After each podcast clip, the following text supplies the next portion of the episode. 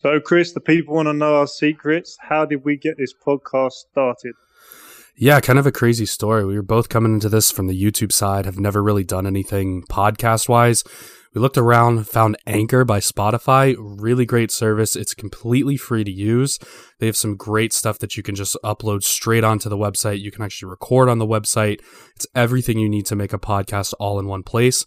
Download the Anchor app or go to anchor.fm to get started.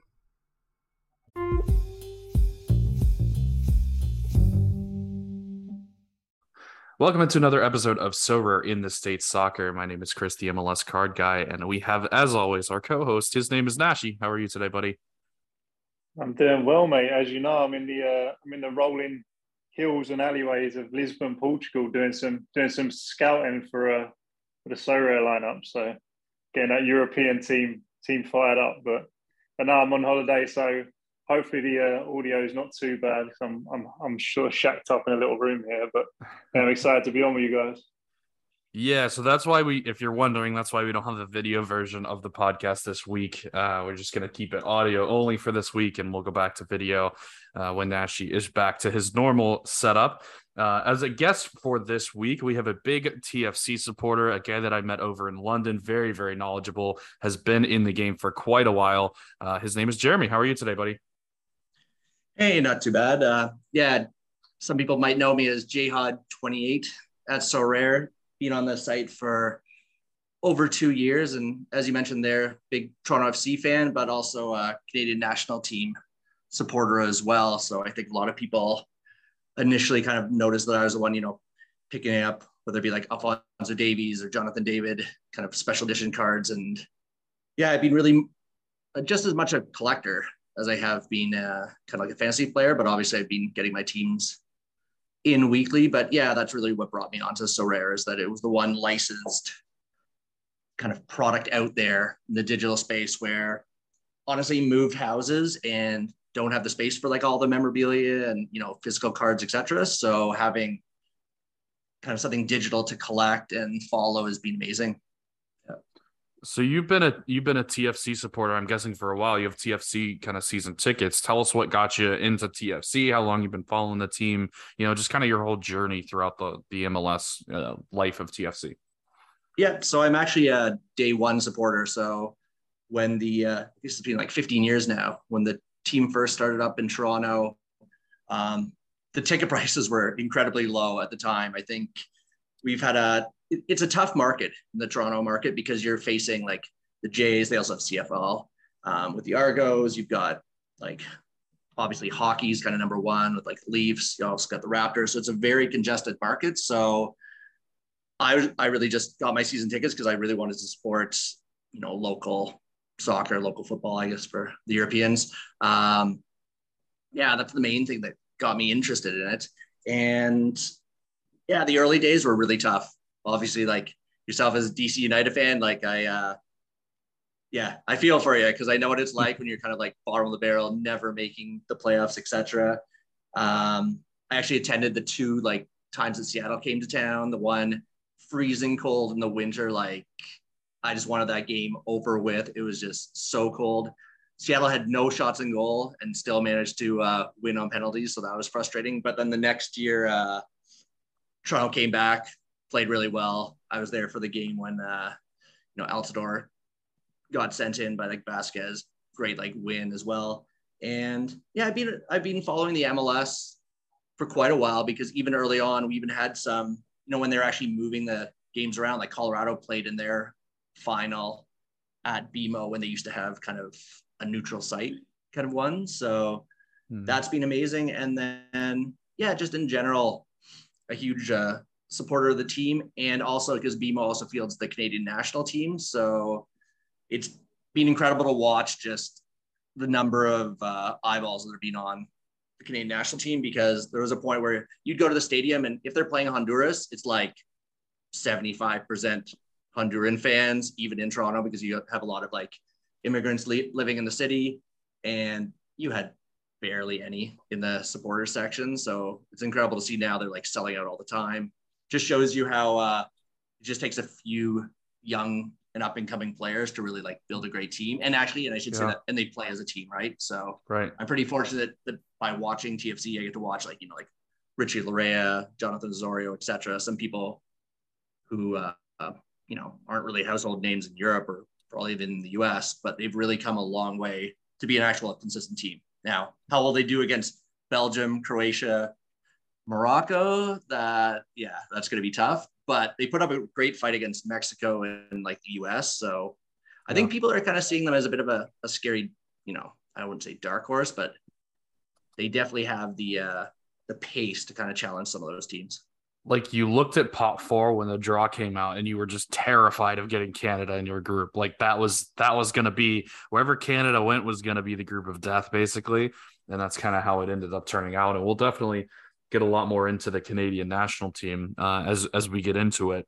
Um, and you mentioned also, you know, DC being at the bottom of the barrel. We have officially been eliminated from the playoffs, so season is now officially over in DC. We can now play the kids, uh, as Wayne Rooney did in, against the RSL. We'll talk a little bit about that game.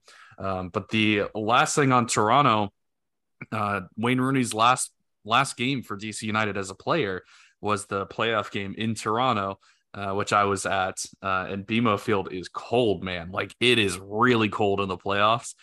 Um, we went up there. We put up a good fight for 90 minutes. We were down 1 0, nicked a goal right at the end, which was absurd. Like we didn't deserve that goal at all. But in order to do that, we had subbed on like three forwards and took off three defenders. Uh, so we got two extra time and we had no defenders on the field and TFC just uh, like steamrolled us. It was five or six to one, I think, after extra time. So that ended up en- ending Wayne Rooney's career. But I was at that game. That's the only time um, I've actually been to a game at BMO. But it's a it's a great facility and they're going to upgrade it to to host the World Cup. Um, is the city pretty excited? You know, I'm, I'm assuming that the city's pretty excited to host the World Cup and kind of get to show off to the world like this great soccer town that they've created. Yeah, I would say so. Um, I think the initial stadium design, they're trying to figure out like what to do with it. Um, it's actually funny because it's a multi-purpose facility. So you have uh, the Toronto Argonauts also playing football, like I guess Canadian, like uh, like American kind of football, gridiron football on there, and and it does. Uh, well, some of the players like Insigne that have been kind of ticked off at the fact that the field condition isn't always the greatest. Right yeah. now, it has a bit of like I would say almost well, you went up to the game like kind of almost a carnival atmosphere because they built it on the cheap. But now with the T, well, the 2026 World Cup coming up, they've really realized like, yeah, we got to put some money into this. So, yeah, I, like I don't know. There's something about the size of the stadium because it used to be that you could see the whole Toronto skyline from it, and it only sat twenty thousand. Then they realized like twenty thousand is just too small for you know the biggest city in Canada. So then they expanded to 30,000. And then with the World Cup, they're going to have to expand it so it's at least like a 40,000 plus stadium. Um, yeah. I think you might lose some of that atmosphere that you had from like a smaller ground, but there's definitely a need to probably like, you know, I think people will get on board when yeah. they see this brand new kind of stadium that gets extended. And it'll be interesting because in Canada, we haven't made the World Cup since 1986. So right. typically, what everyone does in Canada because people are from like Italy or they're from Portugal or their backgrounds like from England or Germany, right? So you have so many people actually supporting like like Little Italy goes crazy when like the Italians are playing. It'll be odd to see if Canada actually gets the support when they're playing Canada because for the most part people just look even myself my father was born in like the lake district in england so i'm always like representing like england at every world cup because they're they actually qualify um, it'll be interesting to see if people actually care about canada or if they still start like you know repping like I bet you like the game against Croatia. Like I wonder in Canada how many people are actually just going to be cheering for like Croatia, right? Yeah. Um, versus like national team. Yeah. Just because they oh. they caught fire really just in the last few years. Yeah. Yeah.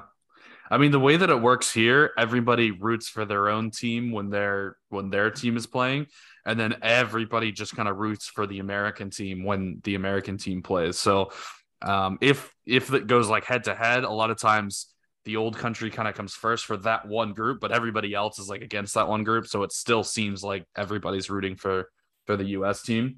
Um, so yeah, it, I think it'll be it'll be real fun. Hopefully, you guys have some like watch parties and stuff. I know it's in November, which kind of stinks, um, but hopefully, you guys can get some like indoor facilities, do some watch parties because that'll be like those watch parties are the most fun. They are the absolute blast.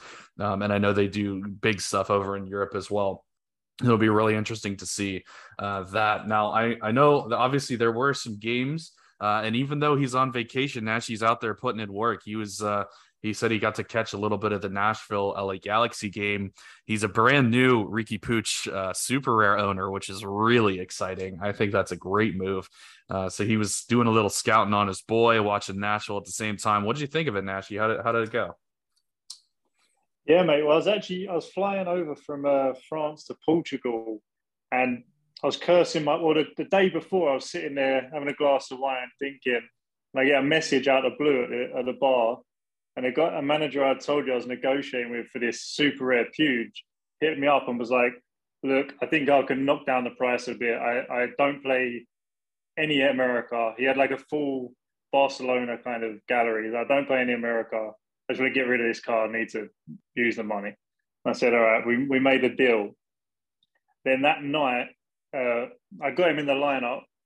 That night, a couple nights later, uh, flying from France over to Portugal, and they're really excited to watch the game. And then the um, the flight is at the time of the game, so I was absolutely gutted. And get to the airport, settle in. Announcement comes out, flight's delayed an hour and a half. Nicole, my wife's fuming, and but inside I'm I'm there fist pumping because I can get the game up on Twitter.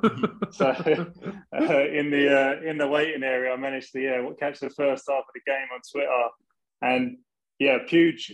Obviously, we knew already the reason I bought him was because he's an absolute baller of a player. He's he's unbelievable. His quality. I hate to say like he's above the MLS, too good, whatever, because you know I'm a big fan of the MLS and a lot of the games the players there, but he really is a level above. And you you're still a bit early, you're still a bit risky because you don't know how that's going to translate to the matrix. But watching him the first few games, you just can't see how he's not going to be good. And yeah, he's since he's come in, I think the uh, the Galaxy are unbeaten. He's had a big impact, and he started really sharp in this game. And the Galaxy, it's a tough fixture uh, going to Nashville, and and they started pretty well. They were dominating the ball. Puig just on it, moving it. They just looked really balanced, really like new lease of life.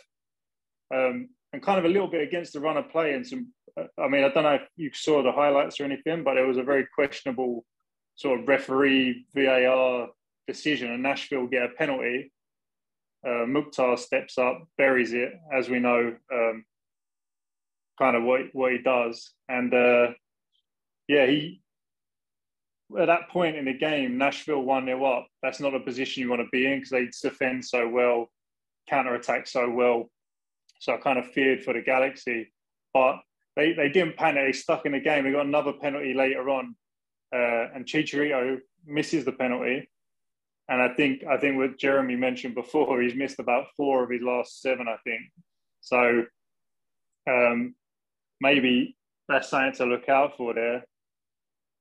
Later on, last minute rolls around, 98th minute, the Galaxy get another penalty, and uh, the young man Riqui Puig steps up and, and buries it, and uh, yeah, he has hundred on his on his debut for the club. So I was very happy with that. Um, overall, I thought uh, Galaxy looked really good.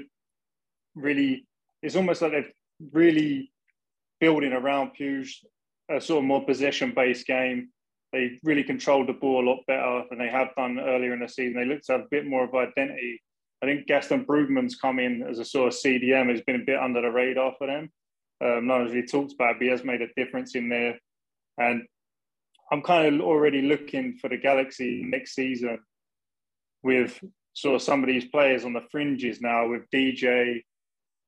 You know, it's all we have for Alvarez, Puig. There's some youth in that team, but some real quality youth. And we'll see. I mean, we'll talk about Toronto, and they've obviously had the youth, and some of it's worked, some of it hasn't. But we'll see if them pieces can come through next year I'm really excited for the Galaxy. So it looks like they're going to sneak into the playoffs the way they're going. He's got he sort of like grabbed them by the scruff of the neck. They made a big sign in as they have up in Toronto, and he sort of made an immediate, immediate impact there. And uh, yeah, pretty excited for them. Nashville kind of did what they do. They're solid. They get the goal, and they almost held on for the one 0 which would have been absolutely textbook for them. Um, they look like they're going to make the playoffs. Mukhtar's just, I think it's 23, is it? 24 goals for the season. Absolutely absurd. Yeah. So, yeah, yeah, it was a good, uh, good game to watch. Two teams that are kind of on the up. Yeah, and they have Nashville. Nashville has uh, Austin coming up next, a rematch from last week. Uh, they go to Austin, so that'll be a, definitely a tough game for them. But they're in a great spot come playoffs. They're actually almost fighting for a home playoff game. They're in fourth right now. They uh, they lead Portland by one point. they lead Minnesota by two points, and Minnesota has a game in hand. Um, so it'll be very very interesting to see who gets that fourth position because all those three teams desperately desperately need to be playing that first round game at home. Um, now talking talking about the Galaxy, obviously Greg Vanney has been the coach of Toronto for a long long time. Had you know great success in Toronto, moves on to the LA Galaxy, uh, and obviously you've watched him for for quite a while here, Jeremy. Uh, can you tell us anything about kind of his mentality, what he's gonna kind of do or not do with all these young, uh, talented kids that he's got collected in in LA? Yeah, definitely. Like Greg Vanney, um, he knows the stuff. Like he really uh, studies the game. Always seems very level headed. Um, I, I definitely I don't know. I, I don't know what happened really between Toronto and I think it was more a pandemic kind of factor that he wanted to kind of go back, um, you know, to the U.S. more for like family reasons, so forth. I think there was a bit of a uh, there must have been some kind of confrontation because when he came back to Toronto, right when uh, when LA played, they didn't do any like tribute video, so that was a bit of a uh, I don't know, it caused a bit of controversy, maybe just more of a, tri- Twitter controversy more than anything um, just because he served Toronto FC so well, level headed, really knows his stuff, knows his tactics. Um, definitely someone who, you know, like he likes the guys that he's kind of, you can tell that he like kind of stick with certain players. So like Marky Delgado made his way from Toronto to LA, picked up like Zavaleta. I think it's actually his like stepson or something like that, like son-in-law, I think. Anyways, they have a family link with like Zavaleta. Um, I remember when he was coaching TFC, he favored like Westberg over Say Bono. Um, it was tough to get him to actually kind of change his mind in a lot of ways. And he he's pretty resolute in like favoring players. So I wonder what that kind of means for the like younger players. Um, that being said, uh, I think Toronto and the Galaxy are very similar in the sense that it's a win now kind of approach. So I don't think either club is very well. It did not work this year for Toronto FC. Um, they tried to run the kids, play them. There's a huge, there's a lot of hype about uh, Jahkeele Marshall Rutty. I had his like one of a hundred like first card. I had his like one of a thousand first card. Probably should have sold them when everyone was like hyped up on the kid because he really hasn't got much play since then. He played like he came on as a sub last night. Um, but I see a lot of similarities between the Galaxy and Toronto FC. So um, I think someone like a, a Riqui Puig as much as like kind of makes me want to like puke since he scored that nice goal against us the other day. That pretty much that virtually eliminated us from like the playoffs. Um, I did watch the game yesterday, and that was just disappointing on another level. Um, but yeah, I think you'll always have it so that LA or Toronto, I think they're always going to be running veterans a lot of the time, to be honest with you. But yeah. if they can get some of these young, you know, young superstars, I think that's where the league's going because just again talking about like TFC, they definitely went the Insigne Bernardeschi one because they don't want those like you know like 34 year old players just coming in to get one last kick at the can. Like I bet you yeah. some of these people probably would have balked at like although it's other salary range like a Ronaldo. They just they just don't want those players anymore unless it's maybe for jersey sales, right? So yeah. Right. And like Bernardeschi's what 28, I believe, right? It's not like they're it's not like they bought a really old player there, but he's definitely a win now player, right? He's in the prime of his career. Um, so that's that's kind of how Toronto likes to build. That's kind of how the Galaxy like to build.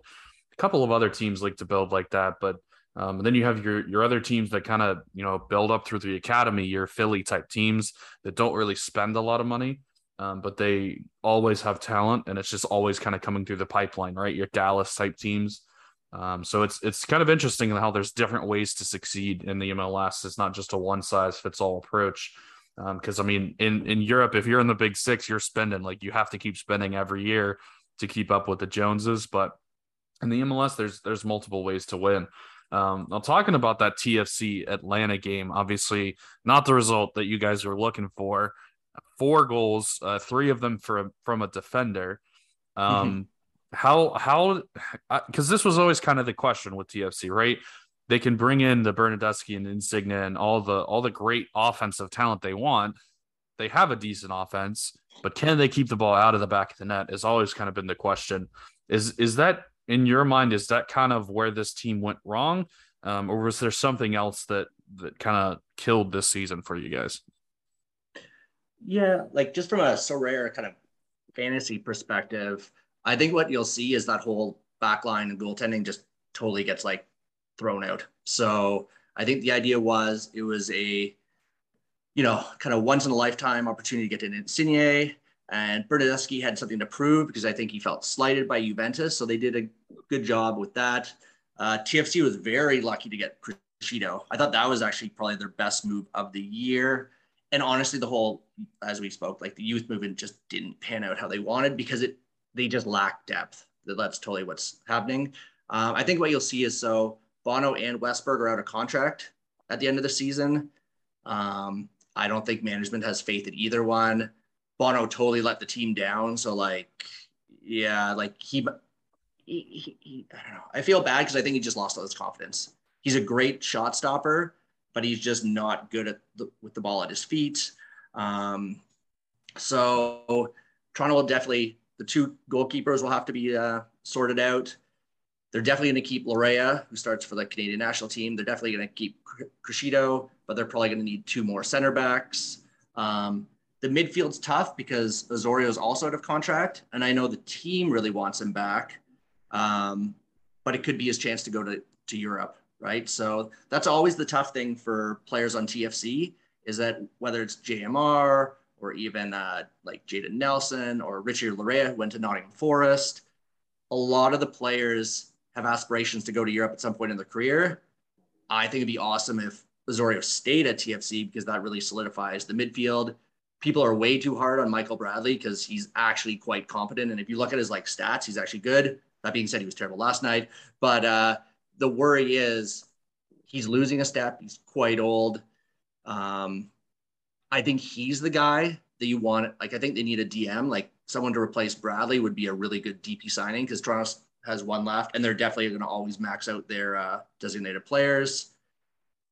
And the tough part with the team is they just haven't got anything from uh, Akinola and uh, Jimenez. Jimenez started out like gangbusters. He was putting up like yeah. numbers like nothing. And then all of a sudden, he's the exact same as Bono, just lost all confidence. So I think, yeah, Toronto's Toronto's a tricky situation because honestly, like I know I'm biased because I'm a TFC fan, but if they had made the playoffs, I really think they could have like at least made the semis. I think Philly would be a really tough test. I don't know, on on a given day, they could beat like an LAFC, especially if Insigne scores some like worldy and like Bernardeschi puts one in. Uh, but yeah, that back line is just not good enough. And the issue is that Bob Bradley's playing this 4-3-3 system. I mean, when you don't have two center backs, they were just picked apart by Atlanta. Um, and off uh, set pieces, right? So off of corner kicks, like you can't let a hat trick to a to a center back. I, I don't even I can't even think of the last center back who's like pulled off like a hat trick. Um, and you know what? It wasn't Westberg's fault, right? So like people were lambasting Bono fairly because the last three games he totally let the team down. Like he let in some howlers for the last three games, but it's definitely like the systems that they have in place are not working defensively. But I kind of wonder like if you see a new keeper, if you see a couple new like center backs, and then they sign a DP midfielder, um, this team gets really good really quick because I think they were borderline like a they would have been like a very sneaky team making the playoffs. Unfortunately, like Insigne had a family issue, so he didn't play um, last night. The team came out flat and just got kind of railroaded, as I just mentioned.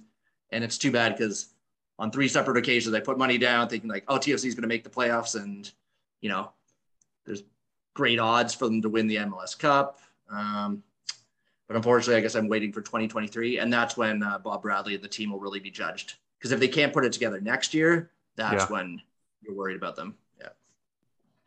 How big of a um, help do you think having like an Insigne and Bernardeschi in the squad is going to be with recruitment? And it kind of it when you're talking about Jonathan Osorio there, like obviously you don't know what his motivation is, but when you when I look at it from the outside, he's been a brilliant season and he's really thriving in that team, playing some great football.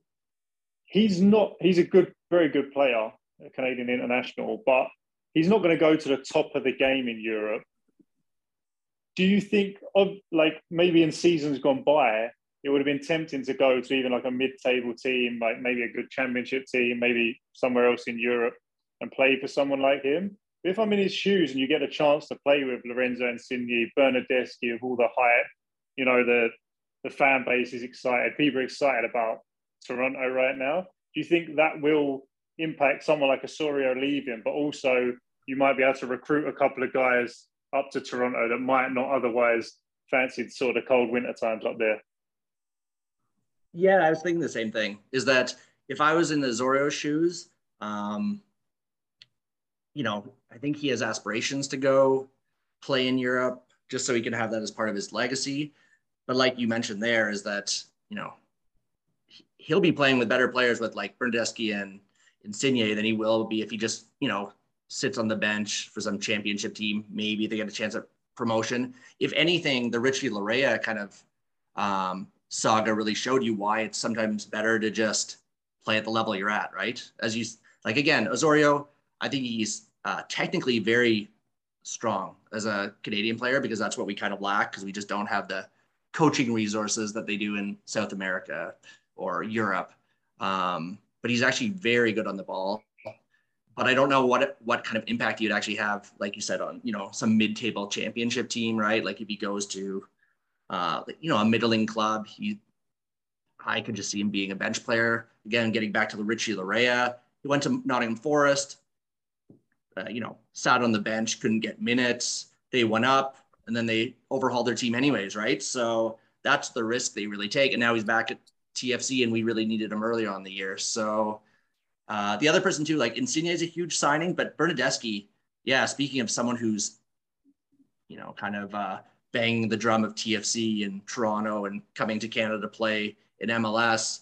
Um, you know, he, he, he's been a hype man for it. And as, as you saw with Insigne, he brought over like Criscito. That was kind of a part of the deal. I know they're different teams, but I think he was talking to the Genoa captain at the time is like, Hey, if I'm going over, come with me. If you can get those kind of package deals, like that's where you get players who aren't necessarily designated players, but they can fill out that roster and it and internationally toronto's a you know it's a cosmopolitan city of people from all over the world that other than the ridiculously like crummy winters that we have here uh, it's a great city to play in right and if you're on a winning side as we've seen with say like the raptors in the nba like they had massive parades for that so i'm really hoping that yeah some of those guys just kind of you know draw some of the europeans back across here and that we're not losing all our uh, young kids to Europe. But I don't know, tough thing because there's always those aspirations for the Canadian kids, right? So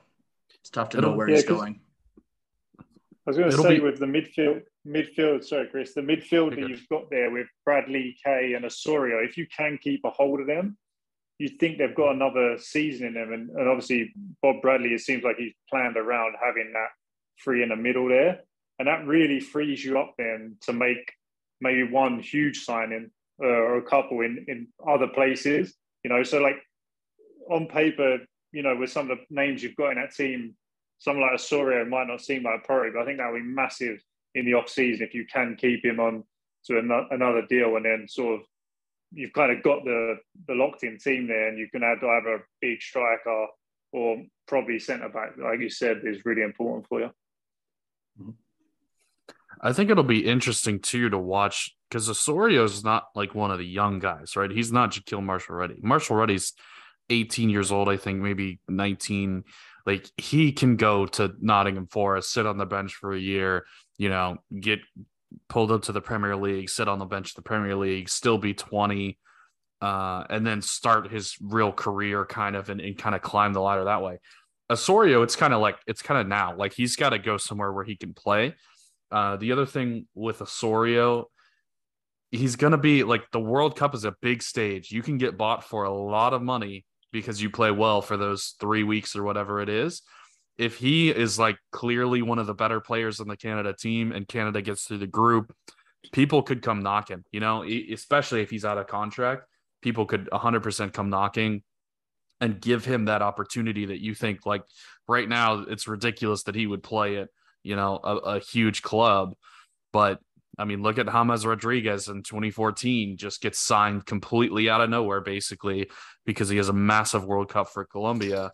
Uh, that kind of thing can happen. It's it's the World Cup. Everybody is watching, and if you play well, you know you you can always get that opportunity. Now maybe maybe that's what he's banking on. Maybe that's why he hasn't re-signed with TFC, just because he knows he's going to the World Cup. And hey, like maybe maybe someone will give me a shot, and if no one gives him a shot, he'll be back at TFC next year. But um, yeah, he's a he's a TFC legend. He's been there forever and ever and ever. Um, he's a hometown kid, I believe, as well. So yeah, I'd love to say see him stay at TFC for the rest of his career. That would be awesome. But uh, if if you get a big opportunity from the World Cup, you you never know what can happen. Yeah, absolutely. I mean, yeah, I mean he he has the quality, like you said, to to make an impact. And I guess like part of the motivation coming as a sort of free agent will be financial too. I could see him trying to get if he has a big World Cup, like the temptation of sort of getting a payday at that stage of your career, you know, um, could be huge for him. But on a sort of a personal level, if you know, with the he's been in Toronto a long time, if he is a local boy, this is the time that you want to be playing for Toronto. They have a legitimate chance of, you know, winning it, winning it all next year, I think. And uh, yeah, like if there was ever a time to sort of turn down that move and stay in Toronto, I think this would be it for someone like Osorio. But yeah, well, I guess that's something to keep an eye on in the off season. Did you um was there any, you you mentioned the DC games some rotation, Chris? Yeah. Was uh was there any sort of things that stood out to you from that sort of them decisions? Any of the any of the new players come in make an impact for you?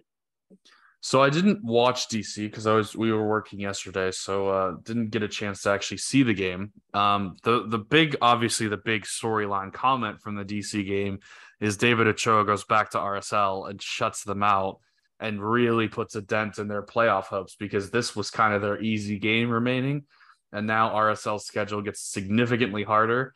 They're still only three points ahead of the Galaxy with and, and the Galaxy have a game in hand Seattle is also still lurking. I mean, obviously they're four points behind with no game in hand, but I I still don't feel comfortable if I'm RSL trying to fend off the Galaxy and Seattle, two of the most storied franchises in the MLS.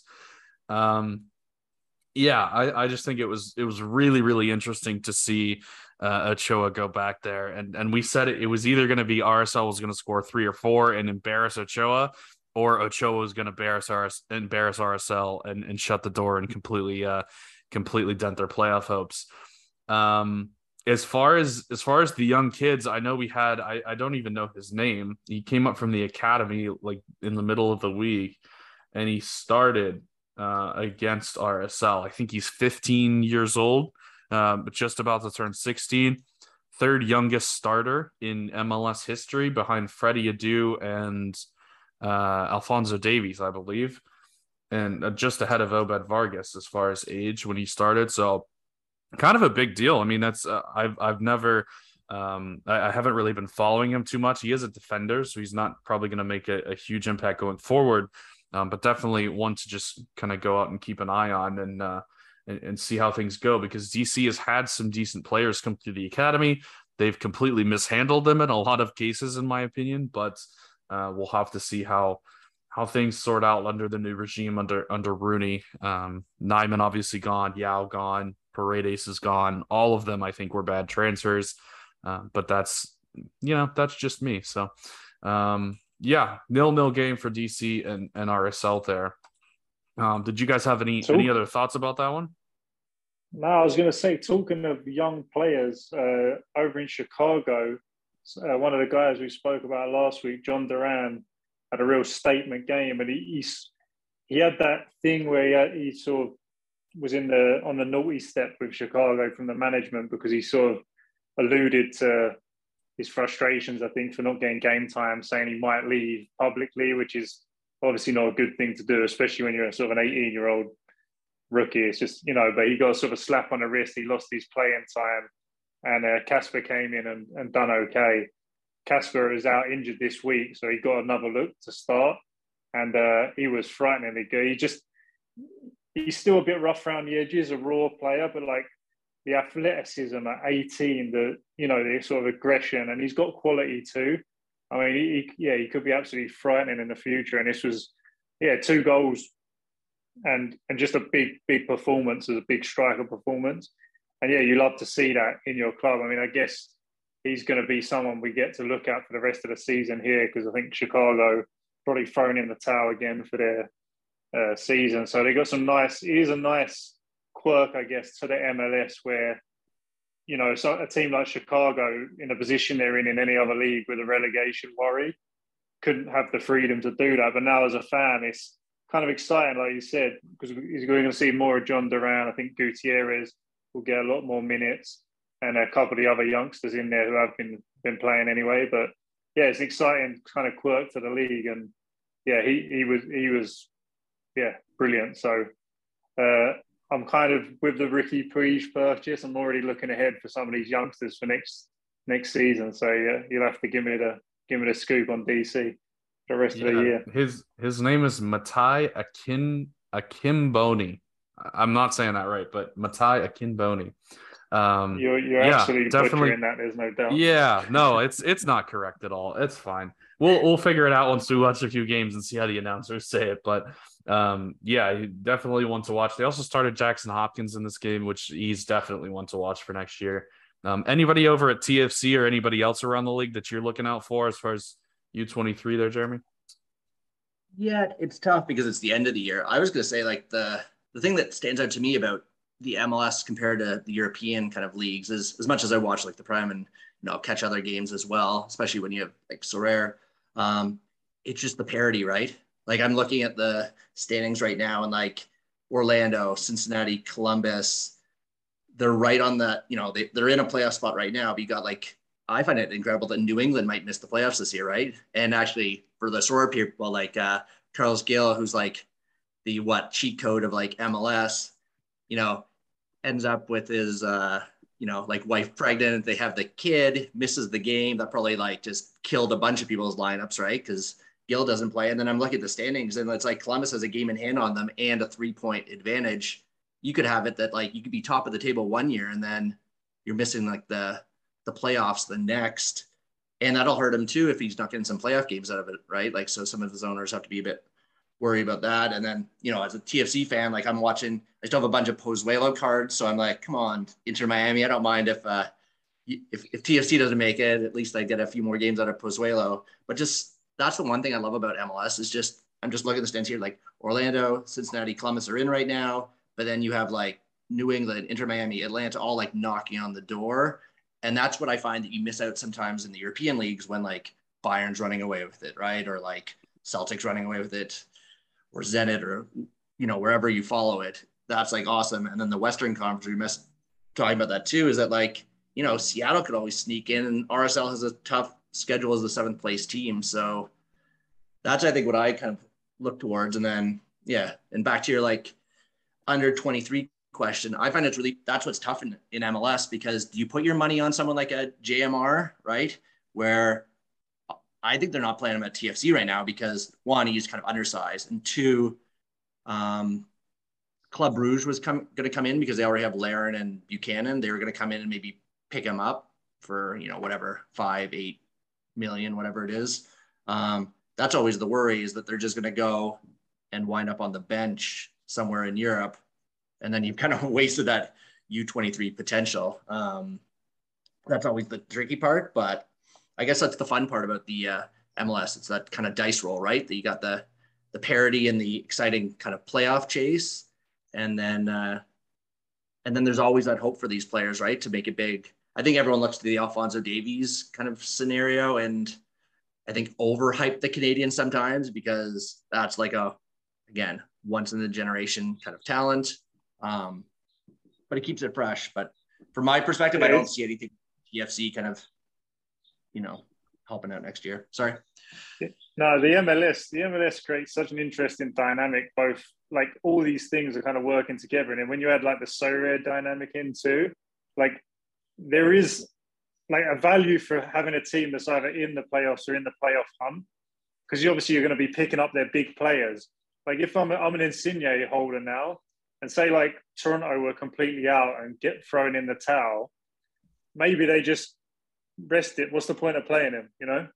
And then from a fan perspective, I guess my, you can answer this is like, would that be accepted if like Toronto were in sort of DC shoes now?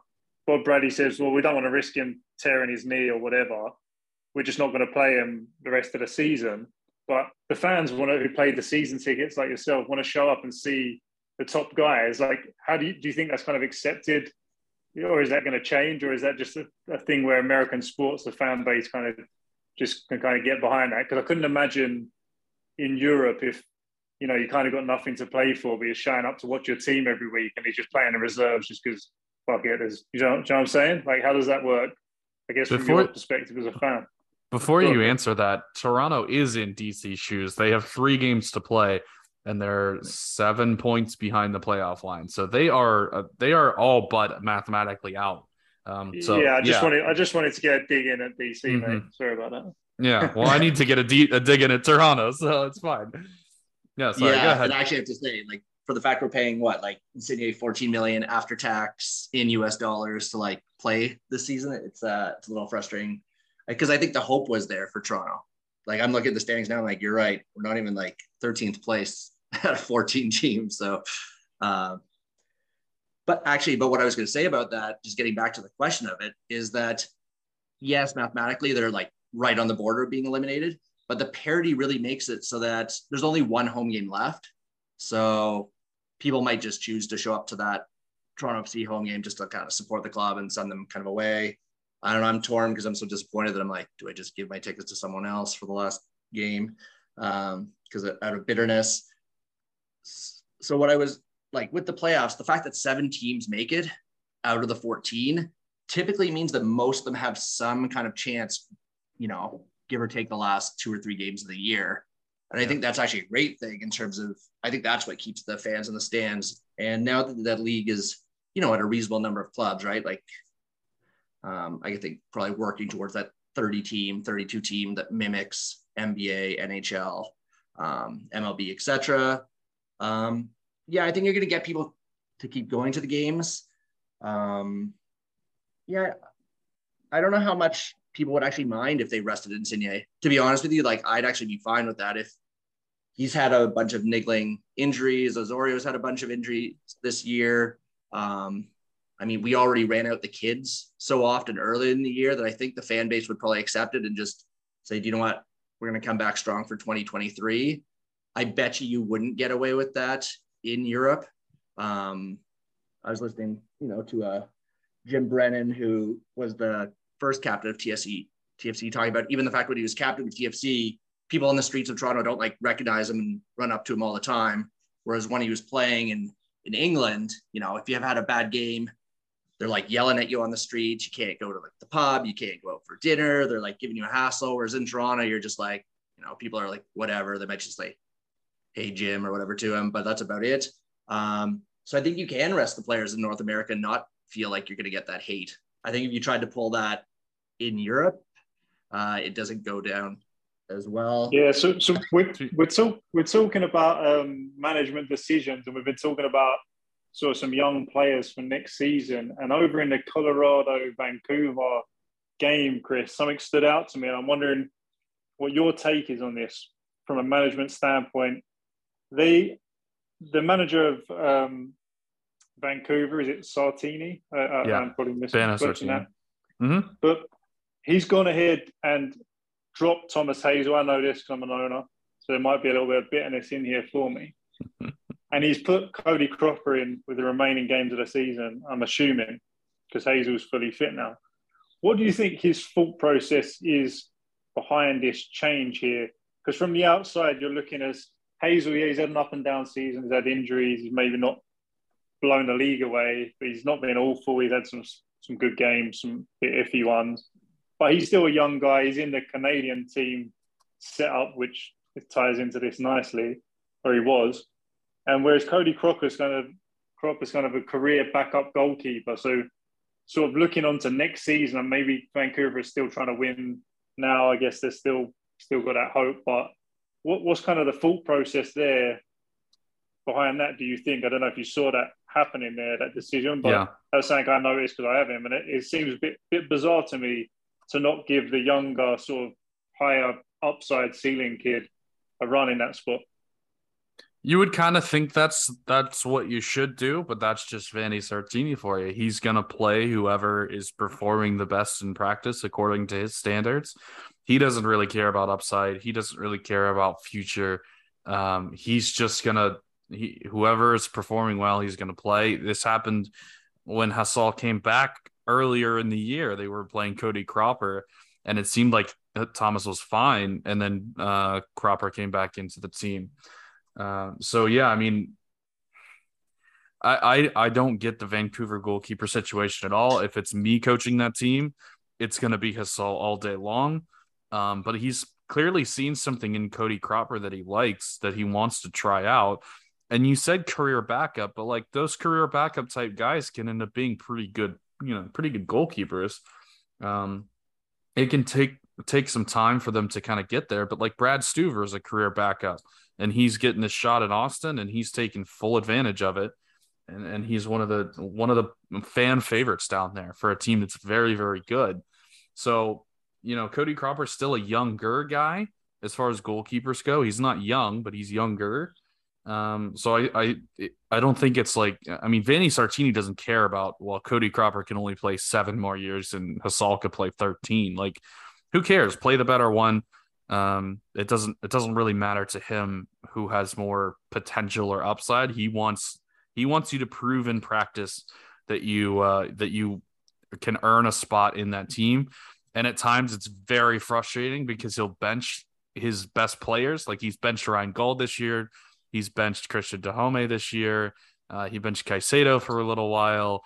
Like it's just it's maddening sometimes what he what his decisions are and maybe he's not taking full advantage of all of his talent but at the same time his players love him and his players will run through a brick wall for him so if that's what he's got to do to to get that um, maybe it ends up being worth it vancouver's not going to make the playoffs again they barely made the playoffs last year after sneaking in at the end so is it really working I don't know. I can't really. I like that team a lot. I think there's a lot of talent on that team and uh, I, I don't know if I don't know if they've performed up to my expectations, but they did win the Canadian Championship. Sorry to bring that up, Jeremy, over over TFC. Um, so they are going to play in the Champions League next year. So I mean, we'll see. We'll see how it goes in, in Vancouver. I, you know, every year's a new year. To to Jeremy's point, like you know, New England was the, the best team in MLS history. They collected the most points of any team in MLS history last year, and they're not going to make the playoffs this year. It doesn't look like they're three points back with uh, and down a game in hand. Um, Columbus has a game in hand on them. Uh, and then on the other side, Colorado won the Western Conference last year. They're not going to make the playoffs either. Kansas City, I think, was second. They're not going to make the playoffs. Seattle was third, and they're really going to have to fight to try to make the playoffs. So MLS is a wild, wild league. That you know, one year to the next, teams can just catch fire. Like look at Austin, look at Dallas. Both those teams were at the bottom last year. Montreal didn't make the playoffs last year. Um, Cincinnati was three straight years they've been the worst team in the league. They're going to make the playoffs this year. It looks like. So I mean, these kinds of things happen. Um, I, I, guess that's that's an interesting question to pose to you, Jeremy. I, obviously, TFC is at the at the bottom, and we have big expectations for them next year because of all the talent that they have. But give me maybe another team around the league that's that's not had a good year that you you can see the the talent and you can see, or maybe a coaching change um, that that you really like that uh, you, you think could be pretty decent next year. Obviously, obviously very early days, but um, just kind of your initial impressions of who could make that big jump from the bottom of the standings to the top. Yeah, not so much at the bottom, but actually just after watching the game yesterday, like Atlanta, right? Like that's a team that I think people would want to go to playing out of that Mercedes Benz field. That place is amazing, right? Um, and I don't really get it with Atlanta because you know, they, they looked like they came out like gangbusters to start. It's kind of similar, like you know how like Austin and Atlanta both had like really good starts to their uh, to their kind of like fledgling careers. And then, yeah, I don't know internally what's kind of going on with Atlanta, but they seem like a gong show. Um, but the talent's there. Like watching it last night, like again, I don't know how many like center back three goal games you're gonna get, but uh like Josef Martinez and company, it's hard and I can't and I can totally see why a lot of you know like South American talent would really want to go to that Atlanta area and uh Inter Miami as well, right? Like you figure with David Beckham kind of at the helm, that Inter Miami, as long as they don't try to sign like five designated players again, um, you know, that they, they should be able to actually take advantage of. And getting back to this, as much as I don't want it to be a retirement league, um, you could have some Europeans wanting to like settle down in Miami at the end of their career. And I think Atlanta would be a great, like, you know, like warm weather destination, massive field, you know, playing like that amazing stadium. Um, I think if they just get some structure to both those teams, those ones scare me a lot. So hoping the TFC kind of uh, turns it around, but those are two that like stand out for me at least in like Eastern Conference that I watch a lot more. Um, yeah, the West, I'm just like looking at it. Yeah, I never have that much faith in Vancouver, maybe just because I'm biased there. Um, I'm trying to look at who would be kind of just in the future. I think the Galaxy. I can't like third, eighth right now. I they should be perennial play like a perennial playoff team. There's no way they should be like that low. So I guess those yeah. would be like the three that I kind of would say between anytime you look at the big cities, it's always two LA teams, two New York teams, and then it's figuring out what other cities kind of uh, a big name. And I don't know if people kind of realize, but like the greater Toronto area is, you know, probably around six million people. So it's it's a pretty big uh, area. It's just a long time it, it gets forgotten because obviously like the US kind of, you know, 10 times our population kind of obviously gets all the yeah. media attention. But uh, Toronto should be able to also kind of poach some of those European players, right? Who want to go there. Yeah. What about you, Nashi? What do you think? Who who are some of the teams you're looking for? I know you, you like your Chicago team for next year. Uh, where where yeah. do you like? I mean, I'm, I, I actually uh, really agree with Jeremy of Atlanta. So it's a brilliant. The, the man they've they've underperformed with the talent they've got. It's not even a case of like. I mean, we have to give a little honourable mention for Cincy this week, just banging six by San Jose, and they're a team where last year they had some pieces, but like, I mean, no one kind of expected that level of improvement. I don't think. Whereas Atlanta, it, it whoa, doesn't really whoa, feel like that. Whoa, I did. I completely oh. said they were going to be in the playoffs at the beginning of the year. What are you talking only about? The, only, expected. Well, I guess I didn't. Only only the experts like yourself, mate. But with with Atlanta, like you say, it, it, it just makes so much sense. They've got so much talent. They got the stadium. We went there. They got a fan base. It, yeah, you, it's almost a surprise that where they are this year, and it, it doesn't really make sense. And I don't see them losing too much. So you know, Campbell obviously coming back will be massive for them. Yeah, that's a brilliant shout. I said Chicago. I think that there's good things happening there. I might be have the rose tinted glasses on, but I do genuinely think that. And uh, yeah, I, I, also agree. I mean, I'm pretty much mirroring Jeremy with a with a Galaxy there.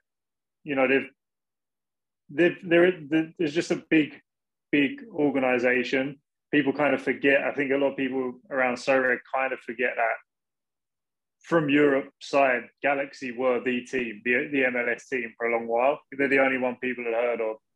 And they've still kind of got that legacy. I wonder what they'll do with Chicharito in the off season, whether it might be his time to move on. There probably will be some rebuilding. I know Vanni said he did want to build around players like Peach coming in and made it be a new identity. This Victor Vazquez has been a favourite of his, but I think you know he's getting on now too. So it might a lot will depend on what happens in the off season, but you'd have to expect, like you said, the Galaxy to come back uh, with some of the pieces and some of the talent they've got and do better next year.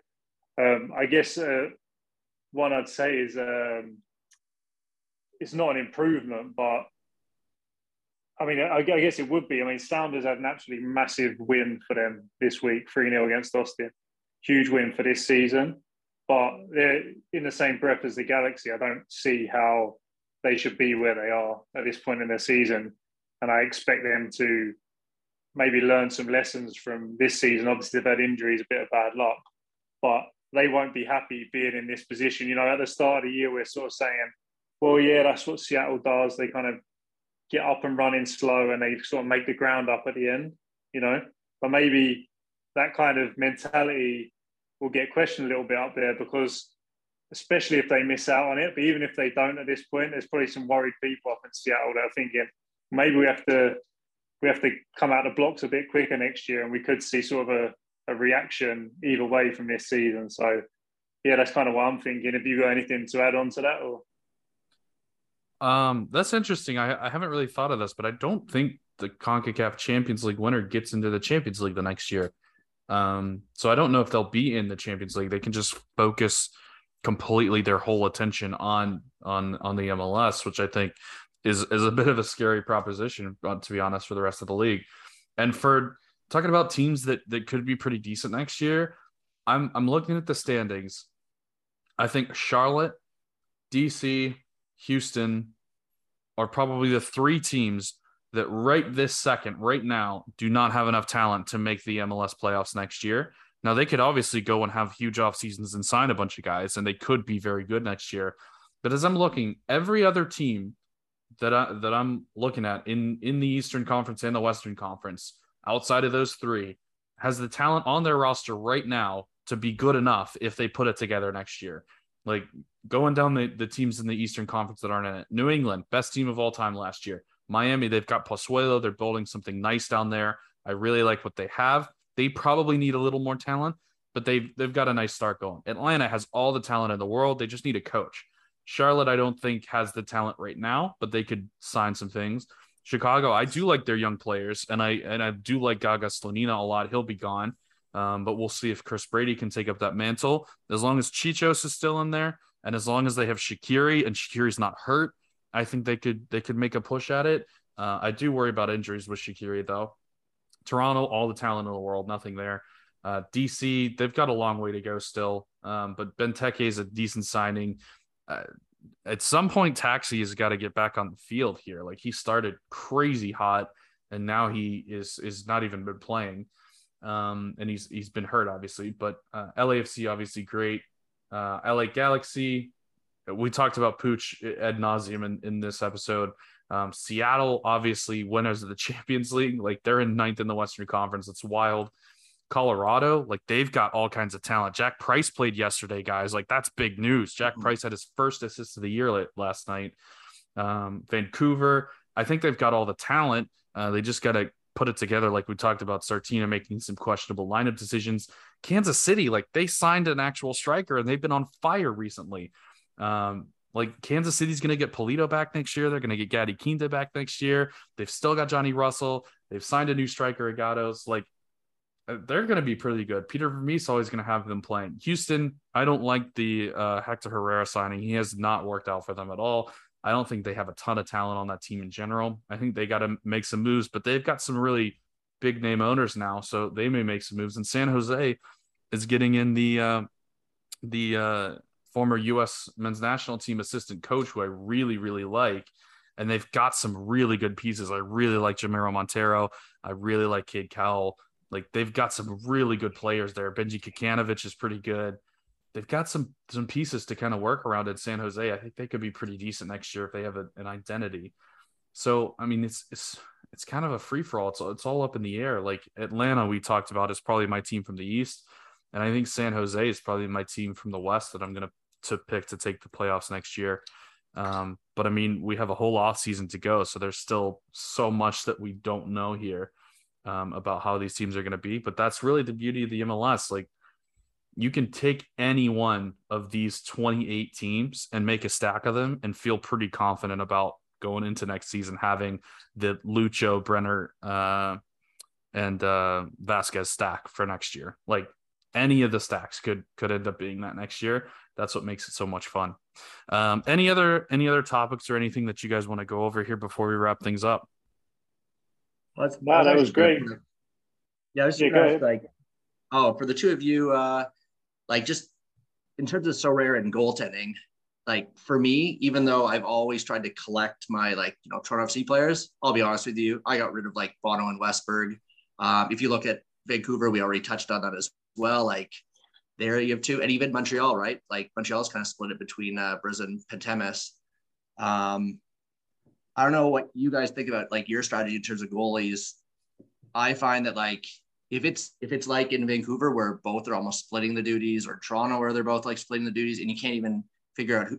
Like I have a season seat holder, and I don't even know if Westberg or Bono is going to start. Like it, it's painful when people are like, "Hey, who's starting?" And I'm like, "I have no idea. I only find out like 30 minutes before kickoff." Um, what's your feeling? Like sell or you know pick up those guys because I don't like you can buy a Westberg pretty cheap. It's just might be out of contract next year, and um, I don't know. For me, I I've tried to like stay away, but I don't know your thoughts on the. I think me and Chris leagues. might, yeah, we might have different opinions. I think if you're playing to try to uh, win versus trade, they're really, and it, this applies to goalkeepers massively, but I think this applies to almost every position. Is that it's just a massive red flag to spend because goalkeepers are obviously expensive, even on the quote unquote cheaper side. To spend that amount of of your team's budget on someone you can't rely on every week, you know, and I really, really avoid. I, I actually don't own a single MLS goalkeeper except from Hasal, who I picked up I think right at the start for peanuts, and that's for different reasons because there's just goals are plenty. But yeah, I think in terms of rotation risk, and we've sort of kind of spoke about it a little bit, even with like the LA front line, they got some unbelievable players who could just smash on Sorare. And on the face of it, I look at them and think, oh, they kind of seem cheap because like that guy plays, he's just going to ball out. But that rotational risk, I think, really does impact us on Sorare um, from a sort of strategy point. That being said, and I guess Chris will know this better, if you can pick the guy up who's not been playing for real cheap and know that there's a good chance that at some point in the season he will be rotated in, especially from the goalkeeper, um, and then you can maybe you you almost certainly get a price rise. Is that something that you look at, Chris, where you can sort of exploit the thing that's bad for the Sorare game, but maybe good if you know this guy's going to get a shot at the season. You pick him up cheap and then sell him at that time. Yeah, so I've tried. Um, I've not had great luck with goalkeepers though, to be hundred uh, percent honest. I uh, last season the big pickups were Jimmy Maurer because he was way too cheap, and that was a great pickup until Utrecht just decided that I don't know what they were doing, and they gave away Martin Paes for nothing to Dallas, which kind of screwed me. Um, so the Jimmy Maurer one did not work out, even though it should have worked out. It was nothing wrong with Jimmy Maurer, just Martin Paes came in. And then the other guy that I picked up was Alec Kann, which also should have worked out beautifully. He had a rough start to the season, finally started going a little bit, had a great game against Atlanta, and then got hurt.